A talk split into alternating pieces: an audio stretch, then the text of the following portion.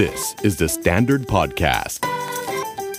สวัสดีค่ะ จูนจูนพัชชาภูลพิริยะค่ะ และนี่คือรายการ New Year New You My First Time พอดแคสต์ที่จะทำให้ปณิธานปีใหม่ของคุณเป็นจริง เพราะปณิธานปีใหม่จะสำเร็จได้ ต้องเริ่มจากการมีครั้งแรก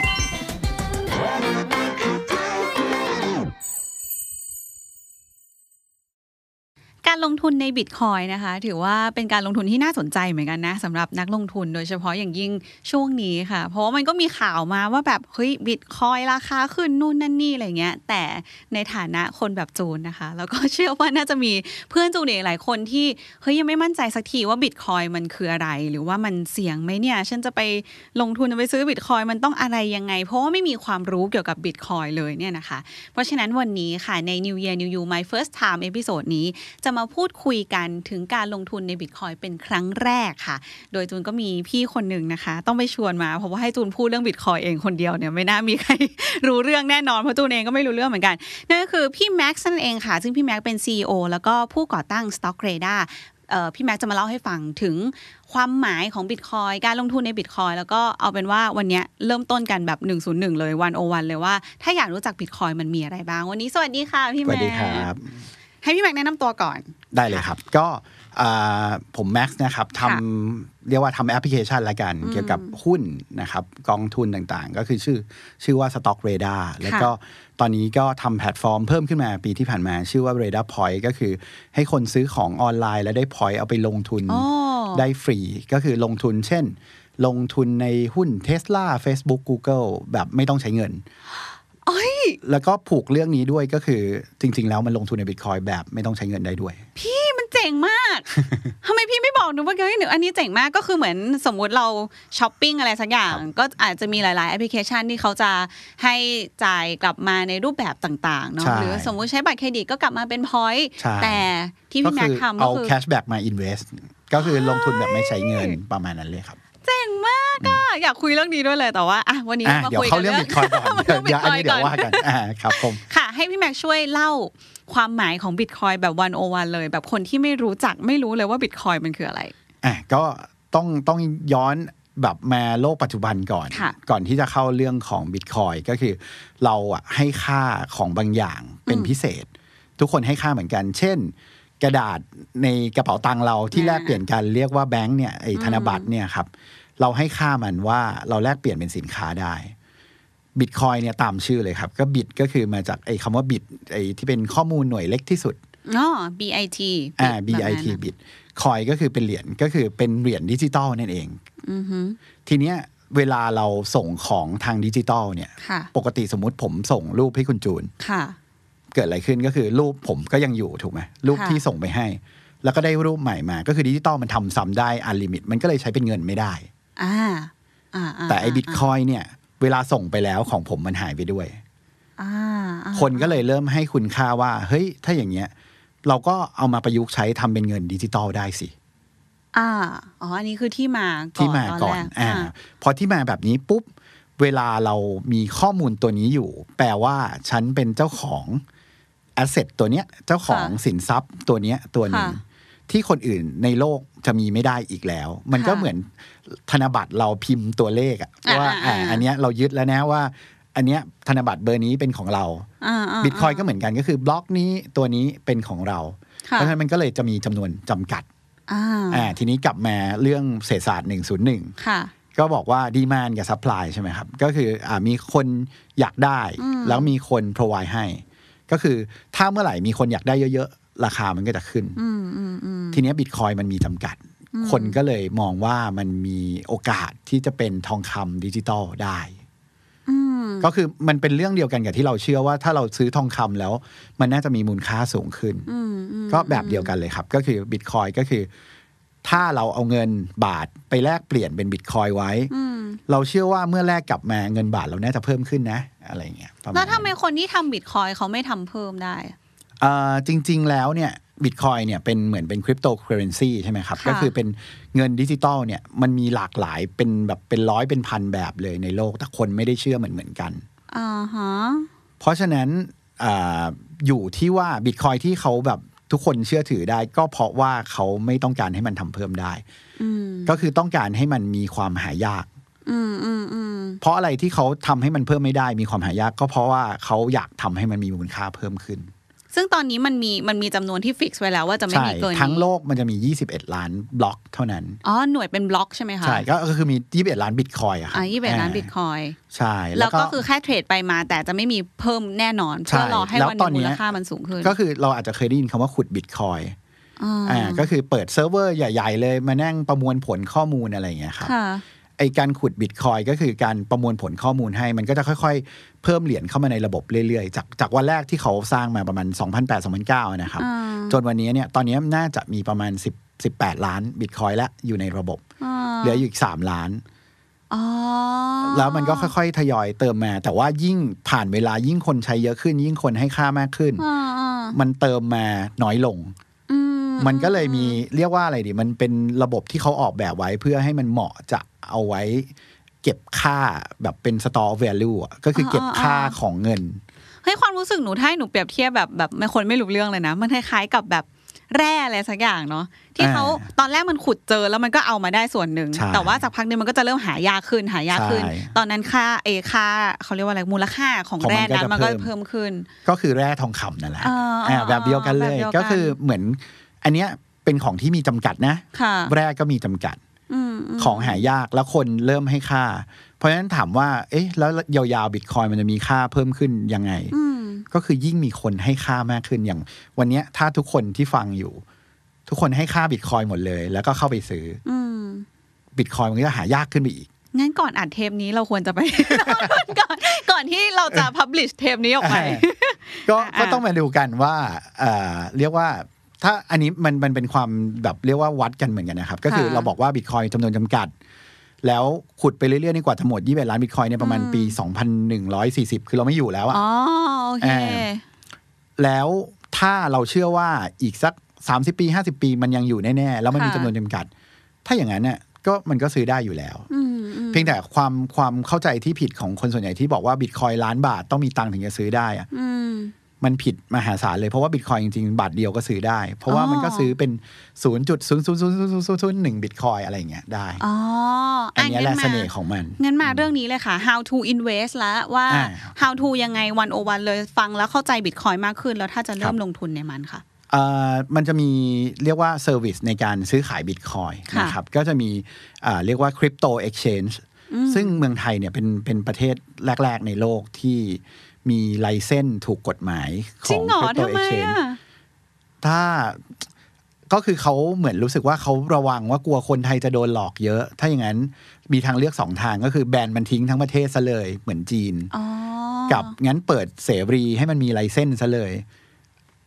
เราก็เลยมีไลเซนส์แบบ ราเลยป็ผู้ถูกเลือกอ่า ใช่เราเป็นประเทศแรก ๆ ที่ที่มีเอ่อเรียกว่าคนคุมกฎให้มีกรตเนี่ยครับคุมกฎให้ อืมค่ะ มันก็เลยถูกกฎหมายแบบเหมือนอยู่บนดินบิตคอยอยู่บนดินนี่หายากนะในในประเทศในโลกแบบ เหรอ ใช่ มัน มันเหมือนประเทศส่วนใหญ่ยังแบบปล่อยให้มัน เฮ้ เทาย ๆอ เพิ่ง ยู่ รู้นะเนี่ยเออ ใช่ เออเออ ทีนี้เราจะทำยังไง เราก็แค่ไปเปิดบัญชีออนไลน์ครับ ซึ่งมันก็คล้ายๆ กับเราเปิดบัญชีหุ้นกองทุนอะไรอย่างเงี้ย อ่า ซึ่งตอนนี้ ค่ะ มันทำง่ายมาก ก็คือเหมือนถ้าสมมติเราจะซื้อกองทุนซื้อหุ้นแล้วต้องไปเปิดกับธนาคาร แต่ ใช่ ถ้าจะมาเล่นในดิจิ t a ลเคอเรนซีก็มาเปิดกับ ๆ กับ แพลตฟอร์ม ดิจิทัล หล่า เอ็ก นี้ ชแน เออ ใช่ digital exchange เหล่านี้ ซึ่งณเวลาเนี้ยเราเชื่อว่าอีกหน่อยธนาคารน่าจะเริ่มเข้ามา จริงเหรอ เป็นคริปโตเอ็กชแนนเอง สมมติลองจินตนาการว่า SCB เพิ่งประกาศข่าวบอกว่าอ่าเขาทำแบบรับทำพอร์ทัลสำหรับออกเหรียญดิจิตอล เกิดอีกหน่อยเขามาเป็นโบรกเอง โอ้โห น่าจะน่าจะมัน อ่าอ่าอ่าอ่าอ่า ใช่ มันก็จะแมสขึ้นเรื่อยๆ เพราะฉะนั้นก็อยู่ที่เราว่าเราแบบ เอ๊ะ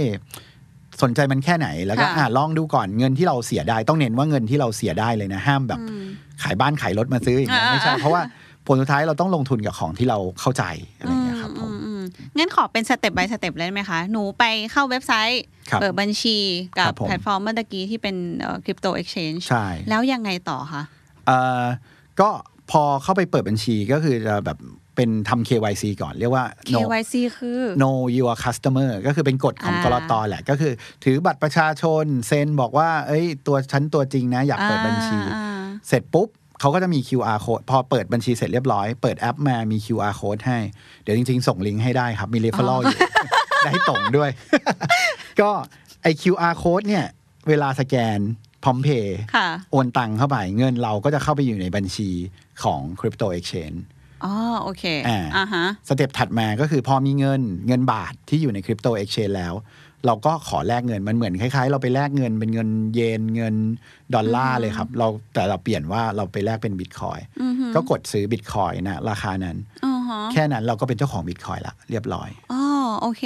แสดงว่าไอไอตัวบัญชีเนี้ยมันทำหน้าที่เหมือนบัญชีเงินของเราเลยปกติเลยที่เรามีบัญชีธนาคารอื่น ถูกๆต้องแค่เราเอาบัญชีเนี้ยไปไปทำให้มันกลายเป็นบิตคอยเหมือนไปแลกเงินให้มันกลายเป็นบิตคอย ใช่ ซึ่งเราสามารถเอาเงินไปทิ้งไว้ก็ได้ แล้วแลกบางส่วนก็ได้ ใช่ครับ อ๋อ ก็คืออย่างพวกไอเอ็กชแนนพวกเนี้ยเขาก็จะ ค่ะ มีประกันอย่างอย่างของซิปเมกเขาก็จะมีประกันแบบ 3,000 ล้านแบบไม่ให้แบบมั่นใจว่าเงินไม่หายไปไหนแน่นอนอะไรเงี้ยเพื่อความมั่นใจของคนทั่วไป เพราะว่าเวลาเราคุยกับคนทั่วไปเนี่ยจะเก็บบิตคอยไว้เองเขาก็จะกลัวจะหายเหมือนที่จะได้ข่าวว่า อืม มีคนทำบิตคอยหายไปมูลค่า 700 ล้านบาทอะไรเงี้ย อืม ก็จะเสียดายอะไรเงี้ยเพราะว่าจริงๆบิตคอยเนี่ยมันมันเริ่มมาแบบแค่ 10 ปี แต่ว่าเรื่องราวมันเยอะมาก เพราะว่า อืม อย่างอย่างถ้าดูไอโซเชียลเน็ตเวิร์กอะไอ ค่ะ คู่แฝดวิงเคิลวอสอะ อ่าอ่าอ่า ไอสองคนนั้นน่ะได้ตังค์มาจากการฟ้องซักเคอร์เบิร์กใช่ไหมครับ อ่าอ่า เอาตังค์ไปซื้อบิตคอยตอนนี้เป็นบิตคอยวิลเลียนแนร์อะไร จริง เงี้ เหร ย อคือสองคนนั้นน่ะเหรอ ใช่คือ จำจำหน้าในเรื่องได้นะแต่จำ ใช่ จำตัว ใช่ จริงไม่ได้อ๋อ ตัวจริงเนี่ยเราจะจำหน้าไม่ได้แต่หน้าใน เรื่องโอ หน้า เค ในเรื่องนึกออกเออเออ มันจะมีคนที่มีสตอรี่แบบเนี้ยเต็มไปหมด หรืออ อ ช่วงแรก ๆ ที่บิตคอยยังไม่มีมูลค่าคนส่วนใหญ่ยังไม่ให้ค่า มีคนเอาบิตคอยเนี่ยโอนไปซื้อพิซพิซซ่าสองถาด อ่า เอ่อมูลค่าบิตคอย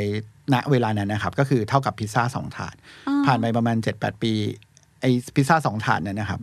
มีค่าเท่ากับเครื่องบินหนึ่งลำ โอ้ my god อะไรอย่างเงี้ยเราก็แบบ เอ้ย รู้อะไรไม่สู้ลุงงี้อะไรอย่างเงี้ย เออ เอ รู้ อ เลยไม่สู้รู้ ใช่ จริงๆเออแต่ว่ามันก็เหมือนการลงทุนที่ใด ๆอะเนาะเราต้องดู ใช่ ดีๆ ต้องศึกษาดีๆ ใช่คมันรับก็ เพียงแต่เพียงแต่บิตคอยมันพิเศษตรงที่อ่ามันไม่มีพื้นฐานให้ดูไง อืม มันเหมือนบริษัทเรายังรู้ว่าบริษัทนี้กำไรขาดทุนหรืออะไรเงี้ย อ่า บิตคอยมันจะคล้ายทองคำอ่ะก็คือทองคำเราก็จะดูพื้นฐานว่า เอ๊ะมันสป라이มันเป็นยังไงเศรษฐกิจเป็นยังไงคนต้องการแค่ไหน มันมันจะล้อตามทองคำค่อนข้างเยอะ งั้นพูดถึงเรื่องนี้เลยค่ะ พี่แม็กเรื่องความเสี่ยง เพราะว่าเอออย่างเมื่อกี้ก็มีมีได้ยินมาเยอะอะไร ครั เงี้ บ ยว่ามันเสี่ยงนู่นนั่นนี่เงินจะหายหรือเปล่า ครับ ในในมุมของพี่แม็กให้คำแนะนำไงดีถ้า อ่า เริ่มต้น ถ้าอันนี้อาจจะต้องย้อนกลับมาพูดเรื่องการลงทุนนิดนึงความเสี่ยงก็คือ เราไล่ความเสี่ยงจากน้อยไปหามากก็คืออย่างเงินฝากในธนาคารความเสี่ยงน้อยที่สุด อืม เพราะเงินต้นเราอยู่แน่นอน อืม ซื้อพันธบัตรพันธบัตรก็ความเสี่ยงเกิดประเทศเบี้ยวหนี้ก็โดน อืม ซื้อหุ้นหุ้นก็มีความเสี่ยง ซื้อกองทุนก่อนกองทุนก็มีความเสี่ยง อืม กองทุนแล้วก็หุ้น แล้วก็เว้นอีกสักสี่ห้าสเต็ปอะครับแล้วค่อยบิตคอย ก็คือเสี่ยงที่สุด โอเค ประเด็นคืออะไรประเด็นคือเราต้องเอาเงินที่เสียได้ อย่าอย่าคิดว่าเฮ้ยมันจะไม่ลดลงมันจะคือที่ผมบอกเมื่อกี้ว่าสป라이มีจำกัด เราเชื่อว่าอีกสัก 50 ปีมันยังมีอยู่แน่ไหม ถ้ามีอยู่แน่ผมว่าราคามันก็ควรจะต้องสูงขึ้นแน่ อืม ๆคำถามคือณเวลาตอนเนี้ยที่เราคุยอยู่ตอนเนี้ยไอ้ตอนนี้มันสูงหรือมันต่ำ อืม เราไม่รู้ไงว่าแฟร์แวลูมันอยู่ตรงไหน ราคาจริง ๆ ที่แท้จริงนะตอนเนี้ย อืมอืม มันเท่าไหร่ไม่มีไม่มีใครรู้เลย เพราะฉะนั้นวิธีที่ดีที่สุดก็คือ เอาเงินที่เราเสียได้สมมติ ค่ะ จะซื้อกาแฟสตาร์บัคแก้วหนึ่ง อืม อดทนไว้ แล้วก็ซื้อบิตคอยน์เพื่ออนาคต อ่า อ่าอะไรอย่างเงี้ยมันก็มันก็อาจจะได้เรียกว่าลิ้มลองรสชาติของการถือแอสเซท อ่าอ่าอ่า แล้วเวลาคนส่วนใหญ่เนี่ยของประเทศเราจะไม่ค่อยไม่ค่อยลงทุนนะครับ ก็จะไม่ตื่นเต้นเวลาเราเห็นเงินเรามันแบบบวกลบเนี่ยถ้าถ้าเรามีโอกาสจริง ๆ อันเนี้ยก็คือเป็นโจทย์เลยอะคือทำยังไงให้ให้คนทั่วไปเนี่ยเข้าใจว่าลงทุนแล้วมันดียังไง อืม จริงๆ ลงทุนมันเป็นอาชีพเดียวเลยนะครับ ในในโลกอะที่ทำให้เราแบบเหมือนไม่ต้องทำงานแล้ว แล้วเราอยู่ได้ในโลกทุนนิยม อะเพราะว่าเราไม่สามารถเนี่ยเรานั่งคุยกันเราต้องมาทำงานเนี่ย ทุกวันเราต้องมาทำงาน อืม เราหยุดทำงานก็คือเราไม่ได้ตังค์แต่ถ้าลงทุนมันก็คือเราหวังว่าอย่างพวกเศรษฐีหุ้นเนี้ย อืม เขานั่งกินปันผลวันหนึ่งแบบเป็นล้านอย่างเงี้ยเออมันมันแบบก็คือไอ้พวกอย่างเงี้ยก็คือรู้อะไรไม่สู้รู้งี้ อืม บิตคอยเหมือนกันก็คือ สมมุติเราเสียได้ปกติเราไปกินบุฟเฟ่ต์รอบหนึ่งพันหนึ่งสมมติ อืม หยุดกินบุฟเฟ่ต์ไม่อ้วนด้วย แล้วก็เอาพันหนึ่งนั้นลองเข้าไปวางในบิตคอย อืม แล้วก็เผื่อฟุกว่ามันอาจจะมา อันนี้ก็คือสำหรับ beginner นะ แล้วถ้าสนใจศึกษาจริงๆ อยากเติมก็ก็ค่อยเติมอีกทีอย่างเงี้ย แล้วอย่างเวลาหนูได้ยินข่าวแบบเฮ้ยตอนเนี้บิตคอย Bitcoin มานู่นนั่นนี่อะไรเงี้ยแสดงว่ามันมีขึ้นมีลงเนาะปกติตามปกติของมั ใช่ มันเหวี่ยงเยอะไหมอะพี่ มากครับ ก็ มากเลยใช่ปะ อย่างวันก่อนเพิ่งลงมา 20 กว่าเปอร์เซ็นต์วันเดียวเนี่ยก็แปลว่าถ้าสมมติเราลงร้อยบาทตังค์เราเหลือ 80 แล้ว อืม แต่ว่าถ้าย้อนกลับไปตอนที่จุดมันต่ำสุด 3,000 เหรียญไป3 0 0 0เหรียญมันโต 10 เด้งแล้วอะไรเงี้ย ม แต่ว่าถ้าคนที่สมมติถ้าเจอคนที่เขาซื้อบิตคอยสักห้าปีที่แล้วอะเศรษฐีหมดทุกคนนะเก็บไว้ ผมก็อยากแบบรู้เหมือนกัน ตอนนั้นรู้จักเราก็ดูถูกบิตคอยเหมือนกัน เออ คนเวลาคนแนะนำแล้วก็อะไรของมันไม่มีอะไรแบ็คไม่มีอะไร เออน่า แต่ เชื่ พอ อ เรา ถือหรือเปล่า ใช่พอเราขุดลงไปขุดลงไปเราจะเจอของแบบนี้อีกเต็มไปหมดในโลกที่เราไม่ไม่รู้เลยแบบงานศิลปะอย่างเงี้ย อืม บางทีมันก็อยู่ที่ความเชื่อทุกคน อ่า อันที่ใกล้เคียงบิตคอยมากที่สุดที่ที่ผมชอบพูด ค่ะ บ่อยคือพักเครื่อง เหรอ พักเครื่องเนี่ยเรามีคนให้ค่าถูกป่ะแต่ว่าพลักเครื่องเนี่ยคนให้ค่าส่วนใหญ่มักจะเป็นคนไทย แล้วก็อ่าเอเชียแถวเนี้ย อ่า แต่สมมติข้ามเขตประเทศไปปุ๊บ มันไม่มีคนให้ค่าแล้วนะ อืม แล้วมันมีความหายากมีความแบบลิมิเต็ดอีดิชันมีความอะไรเงี้ยแต่บิตคอยเนี่ยคนให้ค่ามันทั้งโลกตอนนี้น่าจะราวๆห้าหกสิบล้านคนละ อ่า แต่ห้าหกสิบล้านคนจากพันกว่าล้านคนเจ็ดพันล้านคนเนี่ยมัน มันก็นิชอยู่ดี ใช่ เพราะฉะนั้นถ้าจินตนาการว่าเฮ้ยมันมาว่ะ ขอบุฟเฟ่ต์มื้อหนึ่งแลกกับบิตคอยน์ไว้ละกันอ่าอันเนี้ยมันก็มันก็น่าลองแล้ว มันก็น่าลอง แล้วจริงๆอ่าอาจจะอยากกระตุ้นให้ทุกคนลองลงทุนบิตคอยน์แบบ 10 บาทก็ได้ เพราะว่ามันขั้นต่ำมันไม่มีไงซื้อบาทเดียว 10 บาท 20 บาท อย่างน้อยสิ่งที่เราได้ดีที่สุดก็คือความรู้ที่เราได้จากการแบบเฮ้ยเราทำเป็นแล้วหรือว่าแบบ ก็ได้พูดแล้วอ่ะว่าฉันน่ะ เจอเพื่อนครั้งหน้า เรา เฮ้ย เออ นี่กำลังคุยกับเจ้าของบิตคอยอยู่ อะไรอย่างเงี้ยมันก็ สิบบาท เล่นได้เยอะ ใช่มันมันสนุกตรงนี้ โอเคค่ะ งั้นฝากให้พี่แม่ช่วย wrap up เลยแล้วกันค่ะ เป็นเป็นเหมือนฝากเอาไว้ให้กับคนที่ฟังเอพิโซดนี้อยากจะลองลงทุนในบิตคอยครั้งแรกค่ะ เตรียมตัวยังไงระวังอะไรบ้างย้ำกันง่าย ๆ สักนิดหนึ่ง ผมว่าอย่างแรกเลยถ้าสมมติเป็นมือใหม่เลย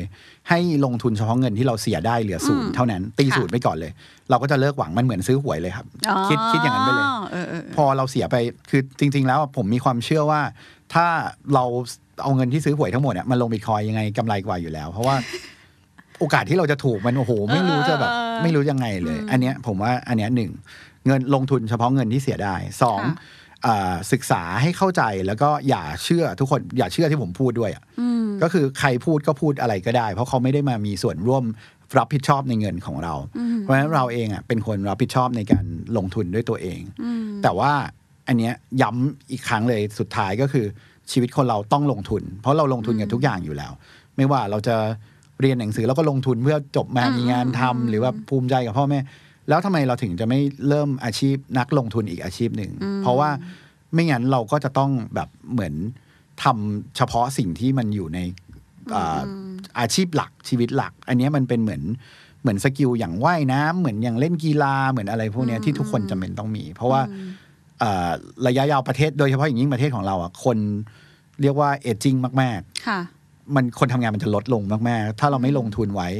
ยาวๆมันจะเหนื่อยแน่นอน อื อื ม มครับผม โอเคค่ะ ขอบคุณพี่แม็กซ์มากเลยนะคะ ได้เลยครับขอบคุณ ฟังพี่ ครับ แม็กซ์แล้วรู้สึกว่าเหมือนตอนเอพิโซดก่อนๆหน้านี้เราพูดถึงเรื่องการซื้อกองทุนไปแล้วเนาะจริงๆการซื้อบิตคอยน์ตอนแรกที่ตื่นเต้นเฮ้ยดูน่ากลัวดูแบบบิตคอยน์อะไรไกลตัวมาก จริงๆก็ไม่ได้ยากขนาดนั้นนะคะ อย่างที่พี่แม็กซ์บอกแค่งดกาแฟสักแก้วหนึ่งงดบุฟเฟ่ต์สักมือหนึ่งก็ไปลงทุนแล้วเป็นเจ้าของบิตคอยน์ได้แล้ว ไปอวดเพื่อนได้ด้วย วันนี้ขอบคุณพี่แม็กซ์มากเลยค่ะ ได้ครับขอบคุณครับ ติดตามฟัง New Year New You My First Time กันได้ใหม่ตลอดเดือนมกราคมค่ะ พอดแคสต์ที่จะช่วยให้ปณิธานปีใหม่ของคุณเป็นจริงได้ เพราะทุกปณิธานปีใหม่จะสำเร็จได้ก็ต้องเริ่มจากการมีครั้งแรกค่ะ วันนี้จูนแล้วก็พี่แม็กไปแล้ว บ๊ายบาย สวัสดีค่ะสำหรับคนที่ชอบฟังพอดแคสต์ทาง YouTube ฝากกด subscribe ช่อง The Standard Podcast พร้อมทั้งกดกระดิ่ง เพื่อเตือนเวลามีเอพิโซดใหม่ ๆ ด้วยนะคะ ติดตามฟัง New Year New You My First Time พอดแคสต์ที่จะทำให้ปณิธานปีใหม่ของคุณเป็นจริง เพราะปณิธานปีใหม่จะสำเร็จได้ ต้องเริ่มจากการมีครั้งแรกค่ะ